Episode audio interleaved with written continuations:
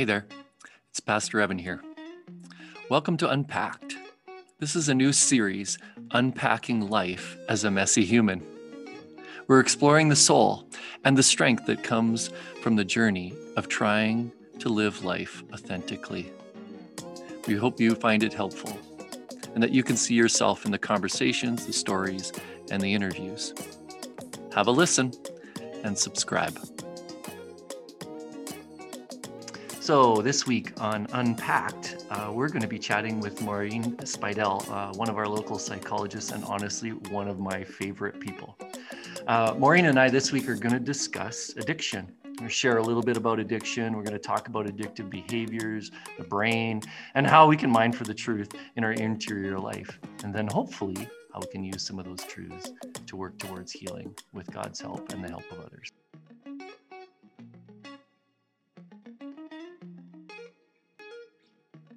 Well, I mm-hmm. sure appreciate that you give us some of your time since last podcast. Since we we did it, I, you've kind of inspired okay. me to do more of these entries. We're calling it just unpacked. I like it. And this idea of like, how do we as messy people unpack the realities of life and and from faith to not faith perspective. So we're just trying to hope hopefully cover all kinds of topics that people think about, people experience, people live. And in the messiness of that, but also maybe in the really beautiful, like great, great sides of that too. So I, I did do uh, like it's like a 20 minute like monologue of my notes on shame. And it's funny because I, I didn't really record it with the intention of making it into the podcast. Really, it was more like rather than me doing a big notes, like write out all the things I've learned from this chapter, I'm just going to talk and talk it out in the kind of a talking journal. So it's on the yeah. Lake Ridge podcast. And, and, so you can, you can, I'm going to check it out. Hey, I'm looking forward to today. We've got it. We've got a little bit of time set aside and to talk about well, addiction. It's really what we want to talk about. It. I I think it is. It's a really important topic. Addictions isn't definitely a strong part of mine. Like it's not something that I specialize in or anything like that.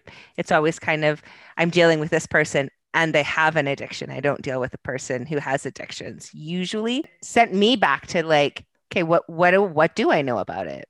Mm-hmm. Oh, good. Well, that's good. Yeah. So so here's here's my intro that I was. I'm driving in the truck. Country 105 is is going crazy with their ads for Dry February. Ah, yes. And and so every time I'm in the truck, they're challenging you to consider, you know, take a week off, you know, take the month off, take a week off, yeah, take a day off of drinking a week, you know, take an hour off from drinking, you know, whatever, whatever yeah. you can do um, to try to like figure this out. My hope is that we can talk a little bit about how we define addiction, then how how do we help people and individuals in our life who are who are struggling through addictions? Mm-hmm. and then what are the what are the ways that you as a counselor even help people to kind of get at truth? You know because i think addictions come from somewhere. So so this is my first question for you. How do you define addiction? So how i define addiction is when we start to do something that at one point br- brings us pleasure. It might still bring us pleasure or it might not bring us pleasure. But the event or the thing that we engage in has negative consequences. But this draw is more than the negative consequences. And so it might be, you know, let's say drinking, because that's what we talk about. We talk about addictions, and normally we think about the, you know, drugs and alcohol. Hmm. Okay, so, so what are, yeah, what are some of the others? Sex, food, porn, work, cell phone um, usage. oh, that's a huge one. I was I was thinking, you know, I enjoy a beverage, but I could give up drinking, but could I give up cell phone usage? Could I give up Facebook and Instagram and all that kind of stuff for a month? That might even be harder for me. It definitely would be harder for me. But I like this perspective, right? Of like something starts and the word I had I'd actually jotted this down. I was like, something starts as a curiosity. Yeah. We're curious about it. And then it it usually targets our pleasure center of our brain. right? So it Mhm. brings us some form of pleasure. And you think about like, what do these things bring that, you know, because not all of them, but what do they bring that's pleasurable? But Mhm. they usually tap into that pleasure center. And then, you know, one of the things when I was reading, you know, this last couple of weeks about it that really stuck out for me because it's something I've completely believed in is that, well, and I really like Dr. Gabor's kind of cartoon depiction of it. He was talking about, especially if there's something that's missing in our life. And then that Mhm. kind of makes a not great fit, but it kind of takes away the sting. It allows us to avoid the fact that there's this thing that's missing. And then Mm. it becomes, you know, I want that filled up because it feels good to fill that up. Hmm, that makes total sense. A couple of years ago, I was reading about just the science of the brain and neural pathways and all those kinds of things. And the way that the author was talking about like the neural pathways, right, is that often they they figure out the fastest path. You become used to taking the fastest path. Yeah. And the way that it was described was not necessarily that this is physically happening, but but you could imagine it more like there's a there is a trench that begins to form hmm in in the routine of doing this thing that gets you what you want and i think you're right that it that it is circum it begins then to circumvent the healthier ways because that oftentimes the healthier ways are the longer path That's funny because the example I give to people a lot, and I don't know where this came from. I think I made it up, but if I didn't, my apologies to whoever who did. It's like having a detached garage in your backyard. And you step off the back step and you know you want to go to the garage door and you cut across your lawn because that's the fastest way. And if you do that so many times, you build that trench path and then it starts to really affect your grass and it doesn't look really great. But it's so you know, like Dr. Perry says, neurons that fire together, wire together. It's become so automatic in your brain that this is what I do to get to my garage door, or this is what I do to get to feeling pleasure or calm or relaxed or, you know, joy, that you just automatically do that. And then to have to like pull yourself back and go down the sidewalk so that you don't do that. It's hard work. Beating an addictive behavior is hard work because it, your brain isn't working with you, yeah right? You have to You- you- rewire it. yeah you have to do the counterintuitive things and and believe that somehow in doing the counterintuitive thing you're going to get to the end goal And then one of the things we haven't talked about, you know, what are the consequences of that? What's the consequence of having a couple of drinks after work? What are the consequences of, you know, going on and surfing? What's the consequences of watching porn? What are those consequences? Mhm. As a psychologist, and you you sit with a client, Mhm. how how do you help people? Like, what are the important steps? Maybe is Ah. a better way for that you see clients needing to walk through. Like some people come in and they are in complete denial that what they have is a problem. Right. Yeah. So I might see that. And so what I do with them would be very different than someone who comes in and says, I have a problem. You know, so if someone says that I don't have a problem, I have to, as probably you guys do as well with family members, with congregation members, like gently kind of put it out there is like, what are the consequences of that behavior? What are you losing because you're doing this? Hmm. Right. You know, Yeah. Are they able to see that? Like, that's what we call motivational interviewing. It's like trying to figure out what stage they're at. And then our goal is to get them to the next stage. So it might be to think about maybe this is a problem, or is it to say this is a problem, or is it to say this is what I'm going to do about my problem? Mm-hmm. So, in some levels, it's just even having people that ask good questions Mhm. of our habits can be helpful. Like one of the themes in this book that I'm reading, right, is that it seems to me that it, as they get to the practicality of understanding each of the different emotions that they're referring to, whether it's shame or fear or anger or whatever is that you got to name, Yeah. at some point you have to name it. Yeah. Right. Like that seems to be one of the things where it's like, no, you're going to have to give it a name if you're going to, or to work through it, it's got to have a name. And that's AA or NA's kind of first premise. That first step is saying, I actually have a problem, which is huge because you can't start dealing with something if you don't say it's a problem. Yeah. And if nobody is asking you, or challenging you to be reflective, then then my assumption would be it takes a whole lot longer to get to. You know, for those of us who have addictive personalities, those of us who are you know tend to live in excess mm-hmm. of anything, like a little bit of something. Like if a little bit of something's good, a lot of it's got to be, be better, better, right? and I, I definitely in my lifetime have fallen into that, yeah. into that kind of trap. Yeah. And then all of a sudden you have this routine that gets built around that and then your body begins to crave like in particular if you are into one of the chem like the physical chemicals that you're putting yeah. in your body but also the other chemicals that your or body the neurochemicals that, exactly yeah. what i was yeah that that it's like you literally can get addicted to the to the chemicals your body produces. Yeah. Yeah. So the one that they talk about the most with, just for people's interest, the one they talk about the most with addictions is dopamine right? Mm. Dopamine's that pleasure, right? And you know, like let's talk about foods for a bit because that's yeah. that's what I want to talk about. Um, salty, fatty, sugary foods all release dopamine. Mm. We don't usually have people that come in because they're like, you know, having way too much salads right? I'm really into broccoli. right. But it's that salty, fatty, sugary, right? And when you think about the things that we were being asked to cut out to have healthier eating habits, those are the ones that we're asking to, but those are the ones that are giving us all the dopamine, right? My my little guy said it best. He had to be about four, and I was making supper, and I had made meat and I made veggies. And he goes, Well, where's the other stuff? And I'm like, What other stuff? Because you know the stuff that tastes good.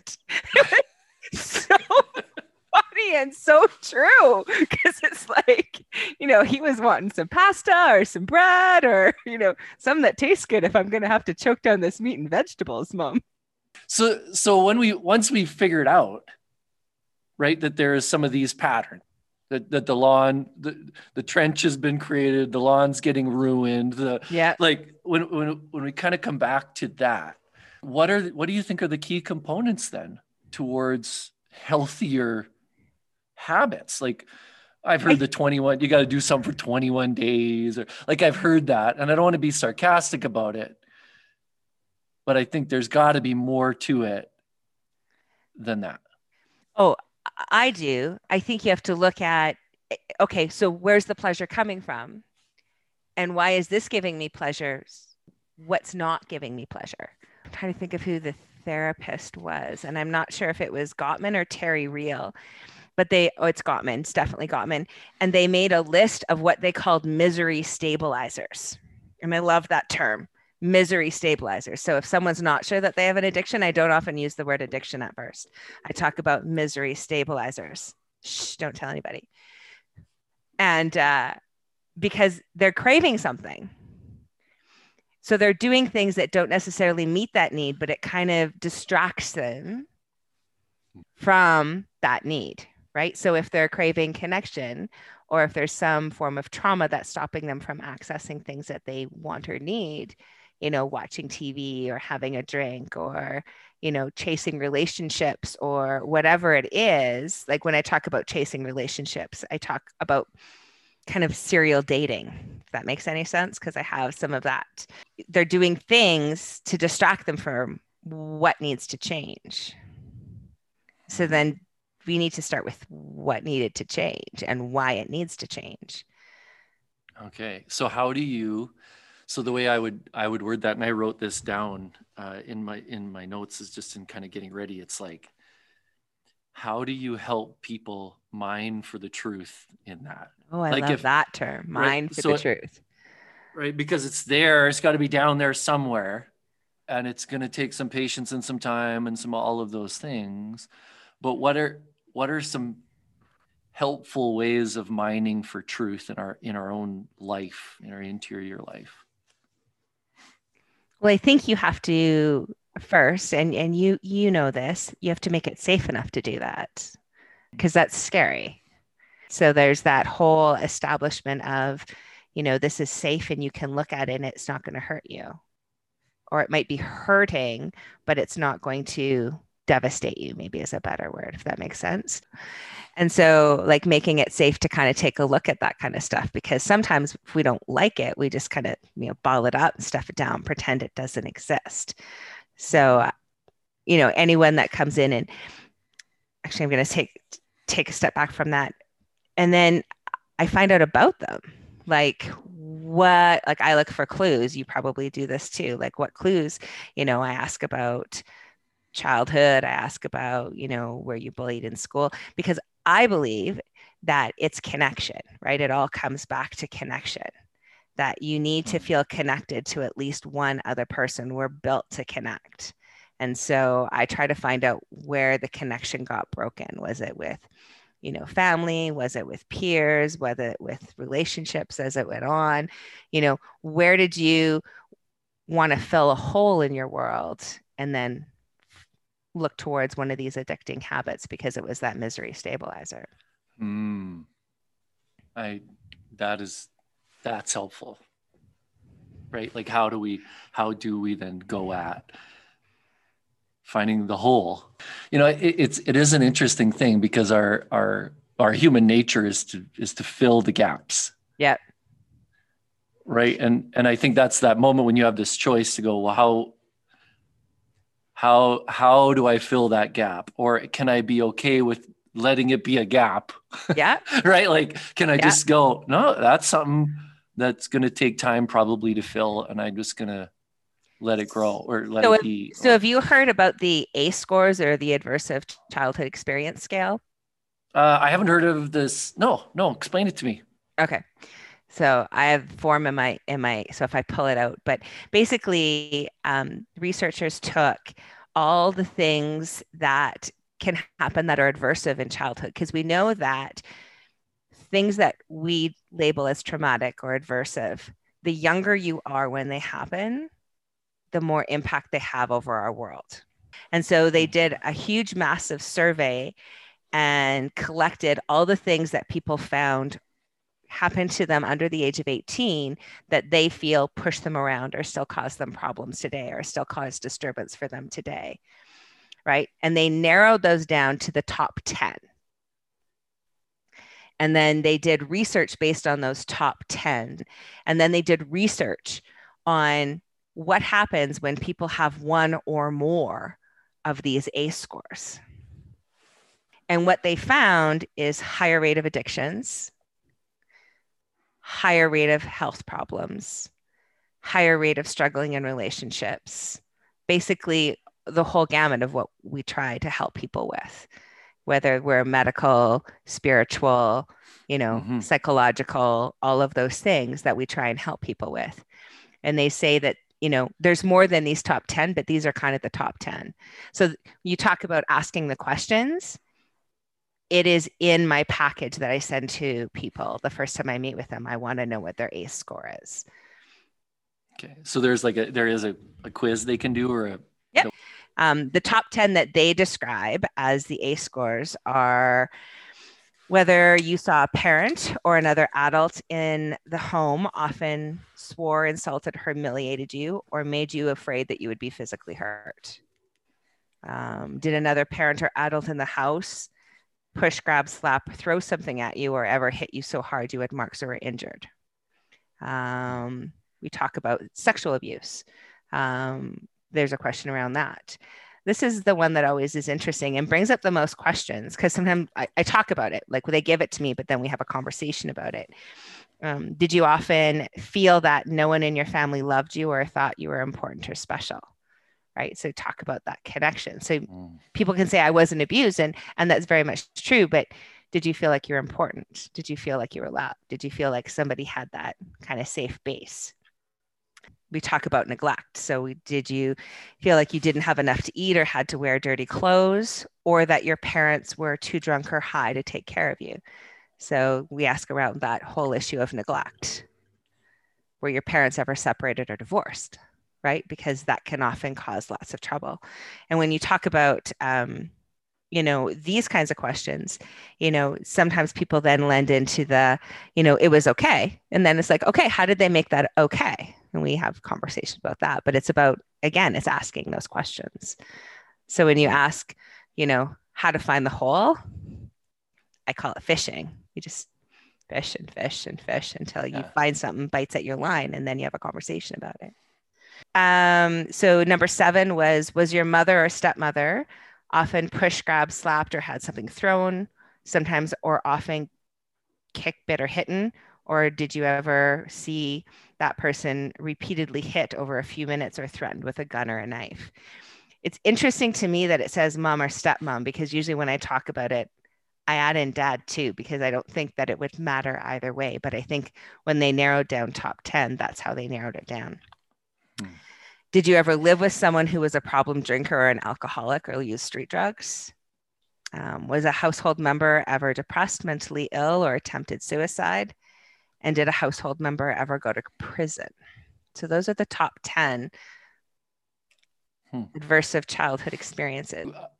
I find that, that that that's an interesting list because I think one of the things that one of our first coffees we ever drank together. Yeah. I think you were talking to me about how memories are stacked. Oh, okay. Yeah. Yeah. It was Yeah. a long time ago already, but and how how it's like how trauma can can you know you can you have your memories being stacked on top of each other as a child. Yeah. You have a traumatic experience, and it's almost as if you you can't remember past there. My girlfriend describes it. So my girlfriend, I'm going to give her credit here. So when something happens to us when we're when we're little, right? And I, I talk about being little because when we're little, we're not our brain isn't capable. It's not grown enough to realize that this thing happened, but it's not my fault. Right? Because kids are center of their world. They have to be until they kind of grow up and their brain develops and they realize bad things can happen to me, but I'm not bad. So when they happen to you when you're younger, they have that much bigger impact because your brain grows around that. So when a bad things happen to us and it causes a negative feeling, we start to develop this negative belief about ourselves. And so those things spider out. You know, we also remember the people we're with and things that we smelt and things that we were doing, even the things that, you know, where we were.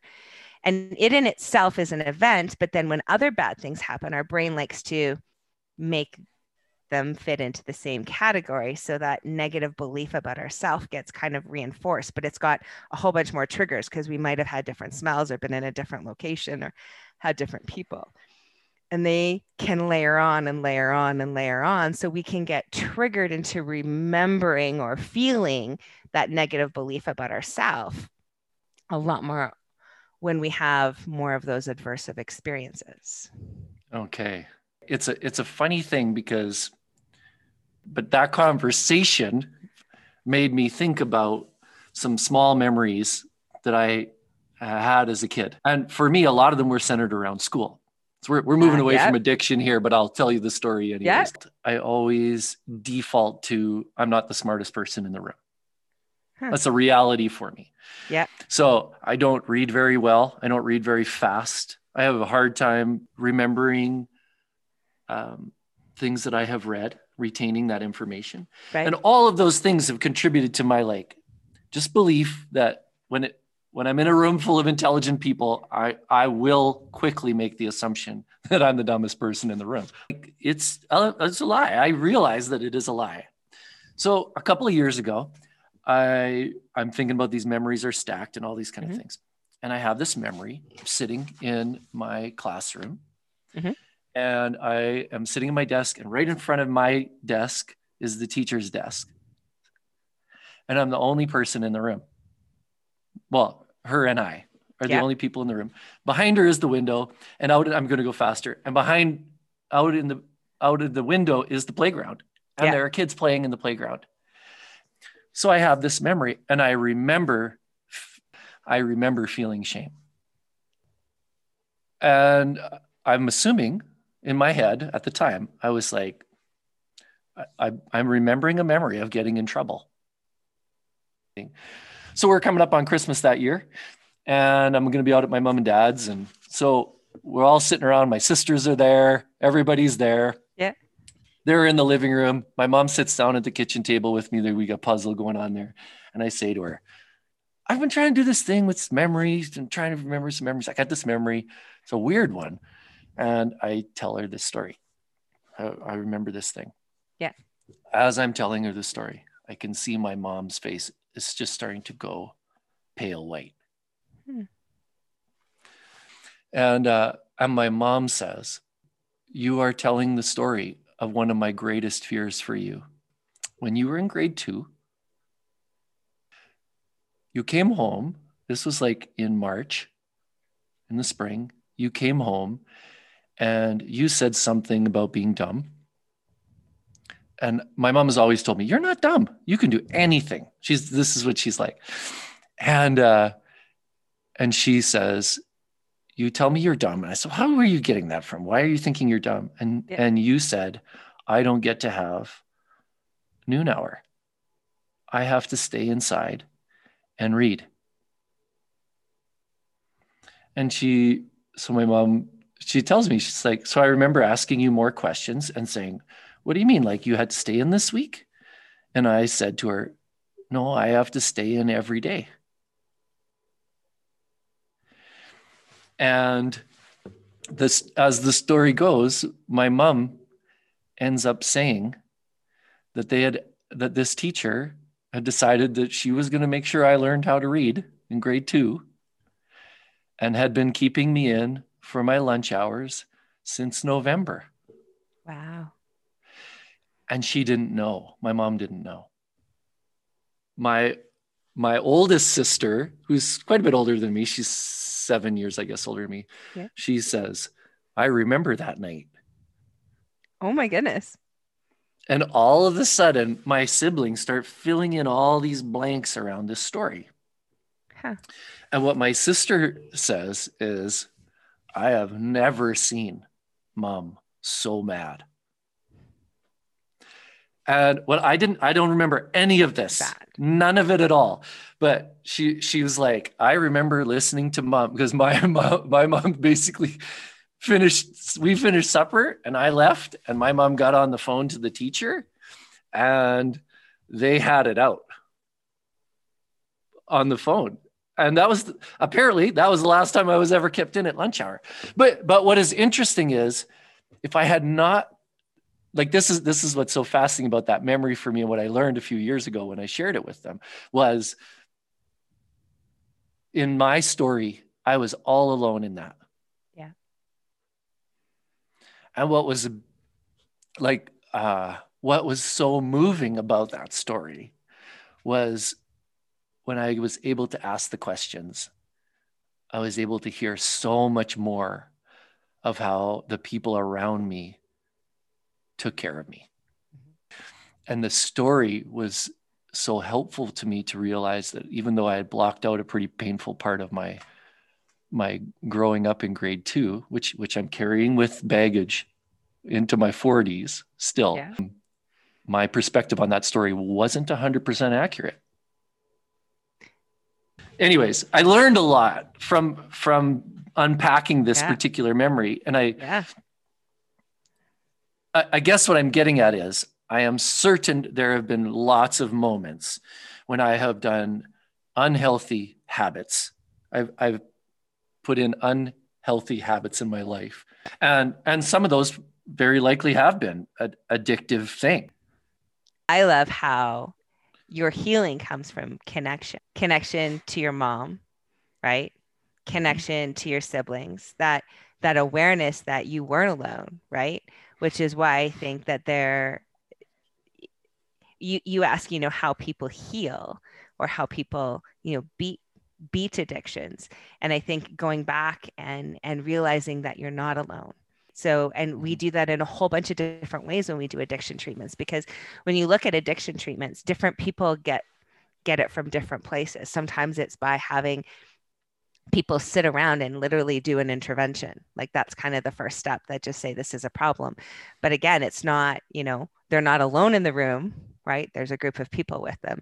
Sometimes it's by going to a support group where other people struggle with it too but again you're not alone sometimes it's by sitting in a therapy's op- therapist office and it's about talking about it but you're not alone which, which is so interesting because the byproduct of shame is isolation that when we when we experience or feel shame we withdraw and whatever that looks like Huh. You know, Yeah. we withdraw from a conversation, even though we may not leave the room. We just have shut down and, you know, some, what do they call it? Stonewalling or they're like, we Yeah. just like, go, "Hmm, not doing this anymore. Yeah. Um, but even, even in other aspects, when you live a shame filled life, we often will physically isolate ourselves. And yet the, the only way to make our way through shame, but also an addiction is by leaning into humans. Yeah. Hopefully safe humans and, And humans that help you ask good questions and give good perspective. and not just humans, spirituality, believing that there's Mm-hmm. someone bigger than yourself. yeah. How good of you to bring God into this conversation. Well, it, it's I true. think- though. I think- spirituality is a huge part of humans, right? yeah. And I, I, I really, I agree.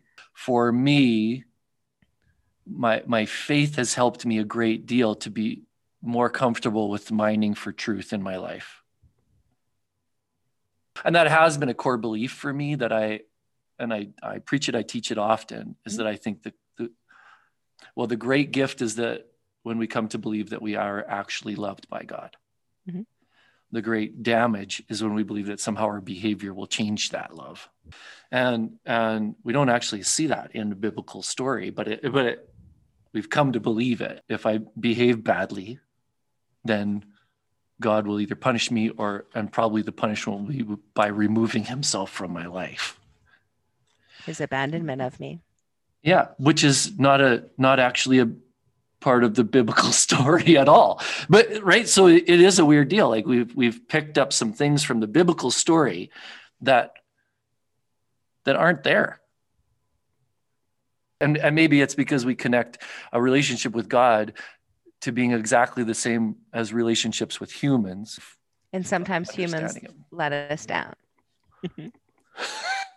like absolutely all the time and, and it's not not every time but all the time Yeah. if that makes sense right Yeah. and it's like so i always get worried about this when people say to me like she's my rock or or he's my rock and i go uh i don't think that's very solid For it to no all be on somebody, all to be on somebody else. yeah it's Yeah. not even fair to them No. Yeah, I don't talk about it as being a rock. It's interesting. I, I always say I don't want somebody on a pedestal because wow, it's hard when they fall off that pedestal for for, for Yeah. both of them. I like the idea of when I think about being in a relationship of I can lean on you and you can lean on me. Hmm. Well, and and I can make allowance for your brokenness some days, and Yeah. you can make allowance allowance for mine. It's a better way of putting days. it. Yeah. Yeah, yeah, yeah. You know, so so I I think that that's like the beautiful parts of how not well not just faith, but how God has made the hu- humans to to live and be together. You know, the image of the Garden of Eden, you know, was really it, it- it was so much more than just a bunch of plants and animals living together. It was really the beauty of everything working completely in cooperation with each other. And and I think that was the gift because God was 100% present there with them in that. Right. And so as soon as soon as, you know, in this in the biblical story, as soon as the serpent comes and convinces them to be God, because that that was the lie. Okay, so what's the serpent like in our world? What's the serpent? What does that represent? Oh, I I think it could be a whole list of a lot of things, to be honest with you. Um, what I would say, and th- this is what I would say the great, you know, people, there's a, the fruit tree in the middle of the garden or whatever. And it's like, this is like not that important. But really, it's more about, well, what does the serpent convince them? What And do what- they offer that distracts them from what they have? Exactly. So we can we can bring this to addiction, right? So it's like Mhm. what lie Mhm. is being told to them. And the lie that's being told to them in the garden is essentially God knows everything and he wants to keep you from being like him. And so he said, Don't eat from the tree of knowledge of good and evil. Because if you know if you eat from that tree, you will know everything and you will be like God. You'll have all the power, all the control, all of the things. And so, really, the great lie was that we, that Adam and Eve, and we, Mhm. could simply go to the tree, eat the eat the fruit, and become gods. That it, it was It was a big lie. And that is And- kind of what addictions do. They say if you do this, your life's going to mm-hmm. be magical and perfect, yeah, and easier. easier. We're going to take away the hard, we're going to take away the hurt, we're going to take away the pain if you do us, right? And it really sucks us in. Yeah.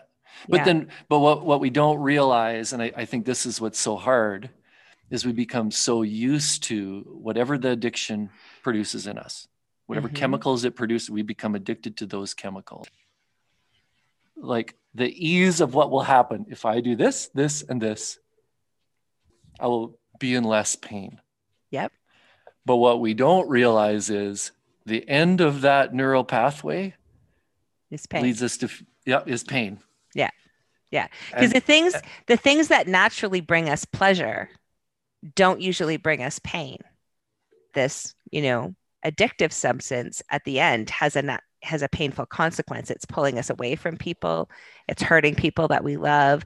It causes physical pain sometimes or it causes this shame because of what we've done right? So it you know when we talk about the biology of it not only does it you know trigger dopamine so it brings us pleasure but it also reduces our inhibitions. It reduces our our aversion to things which in in a natural way is good. So when you meet you know a really you know cute guy when you're out it you know it feels really good to be with them. So you reduce your inhibitions and you kiss them right? That's how i met my husband right? I don't normally you know kiss strange men. That's not what i do. But the pleasure reduced my inhibitions. I kissed him and it's great because now i'm with this you know really really great guy. But when when we reduce those inhibitions and we take on activities that are harmful for us right? Mhm. and then we get sucked into becoming dependent on them to receive that pleasure. It becomes this the, the, the negative consequences just get bigger and bigger and bigger. Yeah, because like just to take your story, you could have kissed 10 guys there. i could have but no. Yeah the consequences of that would not have been good. I think that's one of those those great challenges is having the the wits about us to kind of go, why do I do the things I do? Mhm. And and having good community around us to, to help us say, well, here's what I see the things you do doing to you. I think sometimes that's helpful. And Yeah. or we harm or we harm somebody that we love because we become so accustomed to you know making sure we we experience pleasure that we forget there are other humans around us that are are being harmed by that and that leads us into enabling that some of the best things we can do to people we love when they're struggling with an addiction is just standing firm and letting them know that it's not okay and how it affects them rather than falling into that shame secret and keeping it a secret and Mhm. not telling them because that can be also what's helpful in people deciding to deal with the addiction is if Mhm. the other people say this is how it affects my world right? I love you but this is how it affects me and not falling into that i'm going to hide it. I'm going to clean up after you. I'm going to watch you carefully and get you out of situations so you can't get in trouble for it. Yeah. it's an interesting cycle. You know and those that we love you- on some levels for a time you can't blame those that we love no. for for letting it go on or even enabling it. For trying to protect us. Yeah. Right? Uh, but eventually it becomes this just as harmful as the addiction itself. Yeah when they say you know that addictions are like they're they're a bigger disease than just one person they affect a lot more than just one person. Mhm. Yeah. If I sum this up, it's like addiction is something, a behavior or a habit we form to fill holes. Mhm. So that gives us short-term gain short-term gain right or relief right. or relief which is a gain yeah yeah that that we fill with something mm-hmm. to do that and the way out of that or the way to reorient ourselves is naming it mining for the truth of what that looks like safety mm-hmm. what else do we need in there what are the Connection. other components Connection. Connection. right yeah. that sense of um that sense of being known that people right that it's not a secret. I think that's a really important one like because so many addictions we keep secret. And that sense of being known that people know this like that's why we that's why we name it. But it's not just naming it to ourselves. It's naming it and, and sharing it with at least one other person. And being mm. known that that's what we're struggling with because then it makes us less alone. Okay and that can be that can be really hard because to name that you have an addiction mm-hmm. is to name that you're weak mm-hmm. to name that you there's something in your life that can be out of control mm-hmm. that not even you can control yeah soon as you're able to na- to name it it's it's the more people that are helping you right the more places that you can get that support i would say the better right mm-hmm. and so at no time should you not be seeking support i think i would add to that too it's like as soon as in in my different struggles as soon as i start like you have good days where you're like this is this is a problem it's out of control i need help that's the moment you should do it mm-hmm. because the next day you'll be telling yourself well it's maybe not as big of a deal and lots of people drink too much or lots of people smoke weed or you know whatever look at look at porn or right. so it it doesn't take long before your self-talk starts talking you out of the bravery that that you you had the day before or whatever. And like I said, it might mean, you know, talking talking to a pastor. It might mean going to an AA support group or a support group of any kind. It might be you know going to a therapist. It might be talking to your doctor. It might be right? It's about again it's about you know gathering your people around you to help mm-hmm. you through that so can you tell us um, real quick how do how do people get in touch with with you how, how could they? Yeah, Call with me. your yeah.